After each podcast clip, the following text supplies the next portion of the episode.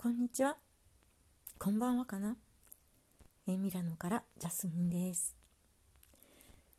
えー、今晩も私の眠れない夜に付き合ってください。今日は久しぶりに外出してみました。4日ぶりですからね。本当はビタミン D を生成したいと思ってって外に出たんですけれどももう出た時にはちょい暗かったかな。そして、えー、今日は一日曇りだったのでビタミン D は無理でした、まあ、久しぶりに出ると楽しいですね。あの街中。たとえロックダウンと言っても前回のロックダウンとは違ってミラノでは結構お店が開いてます。例えば美容室ですとかそれから、えー、学校が小学校空いてるので文房具屋さんも開いてました。メガネ屋さん。あとバールもテイクアウト OK なので、えー、バールも空いてるんですね。で結構車の量も多かったかな？という感じで、スーパーもにぎわっていました。もちろんあ昨晩ちょっと飲みすぎちゃって 今日はなんかゴロゴロゴロゴロ しちゃったんですけれども、えー、ワインね私の体にはワインが流れているなんていうことを言っていた亡くなった女優さんがいましたが私の体にも赤ワインが流れています。ということで今晩もしっかり赤ワイン飲んで眠りにつきます。えー、今年はどうなんでしょうねなんかあのミラノもクリスマスミラノだけじゃなく、えー、イタリア中でクリスマスマーケット私は毎年楽しみにしているクリスマスマーケットが開かれないっていうニュースを聞いてかなり落ち込んじゃってるんですけれどもどんなクリスマスになるのかな？今日スーパーで、まあ、話すことが毎日家にこもっていると何も新しいことがないのでなんとなく思い出ばかりに思いを馳せてしまうんですけれども、ま、ちょっとスーパーに行くと、まあ、人と交流はないですけれども親子連れが結構多くてちっちゃい子供が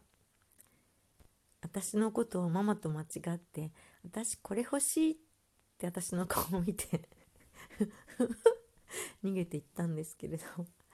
可愛いなって思いました。そうすると娘の小さい時を思い出して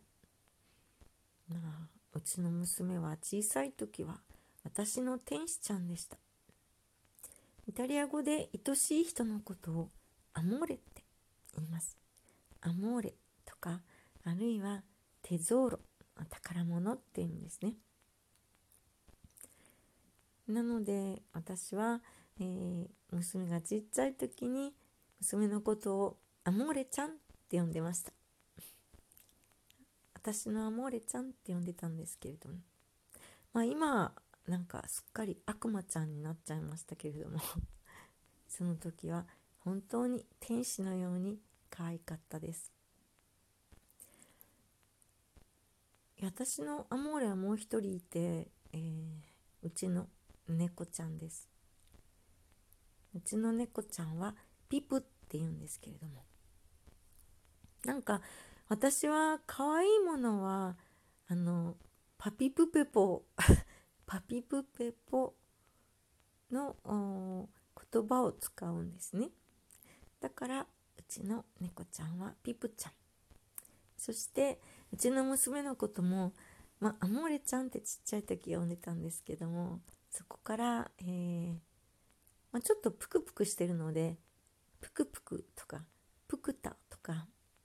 でそこからプルプルになって今ではプルちゃんとかプルコと呼んでいます。本人は納得いかないっていうか多分ちょっとムカついてるんだろうけれども私の中ではプルちゃん。プルちゃんっていうのがっても可愛いんです。で愛情を持って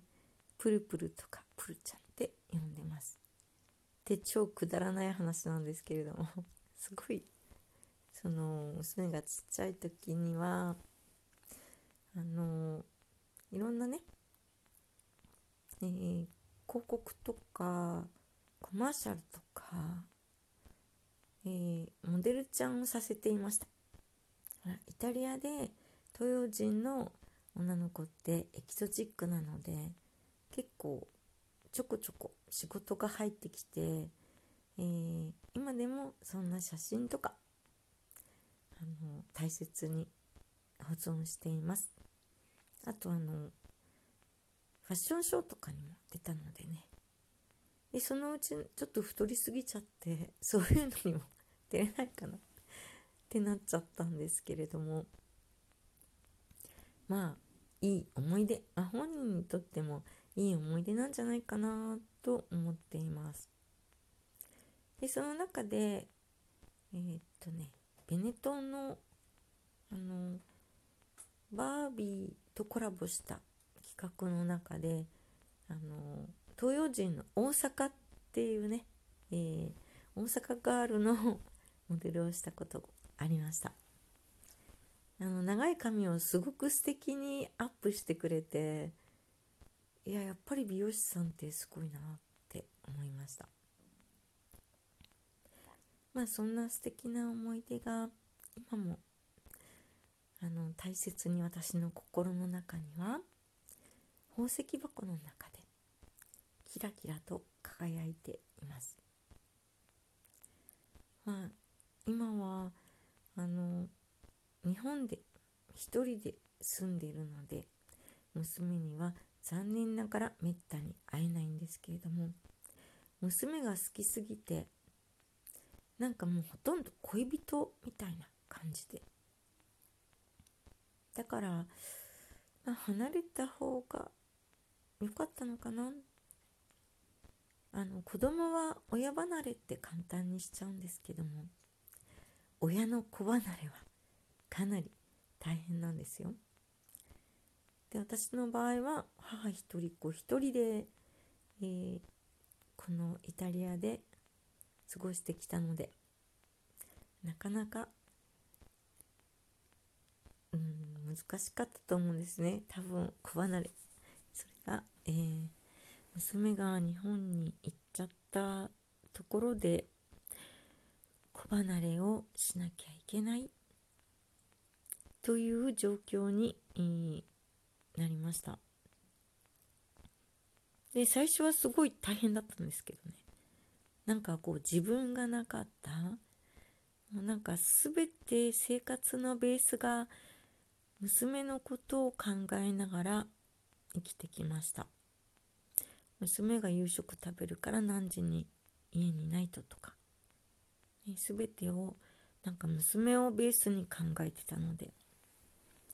娘がいなくなったら突然なんか自分が亡くなっちゃったっていう時期があってちょっと辛かったです。でもそこから以前ほど入ってこなかった、まあ、仕事にありつけて仕事がたくさん入ってきて私の恋人はお客様になりました。そして何か趣味を持たなきゃと思って始めたヨガがハマっちゃったんですね。ヨガ超ハマっちゃったんですけどもやっぱり、うん、ヨガって若い時に始める方だなって思ったのがヨガを始めて腰痛持ちになっちゃったんです逆に。あれはちょっと辛かったですね。そしてあのフィジオテラピスタそう何て言うんですかね。フィジオテラピスタって何て言うんですかね。まあ生態的なところに行きながらそれでもヨガ頑張ったんですけども結局もう無理だと思ってやめてしまいました。でもそこから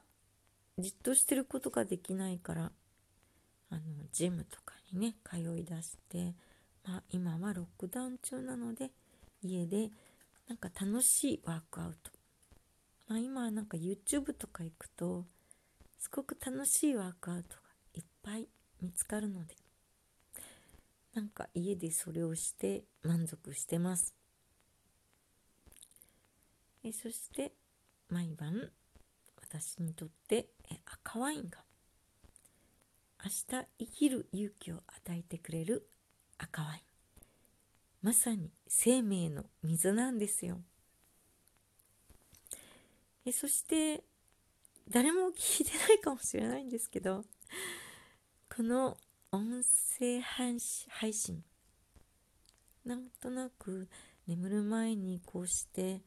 誰かに聞いてもらえてるのかな？と思うとすごく心が安らかになってなんか一人じゃないなって思えてきました。でそうこうするうちにまた取り留めのない話ばかりしてしまいましたが、えー、時間切れとなってしまいました。じゃあこれから一日が始まる人も一日が終わる人も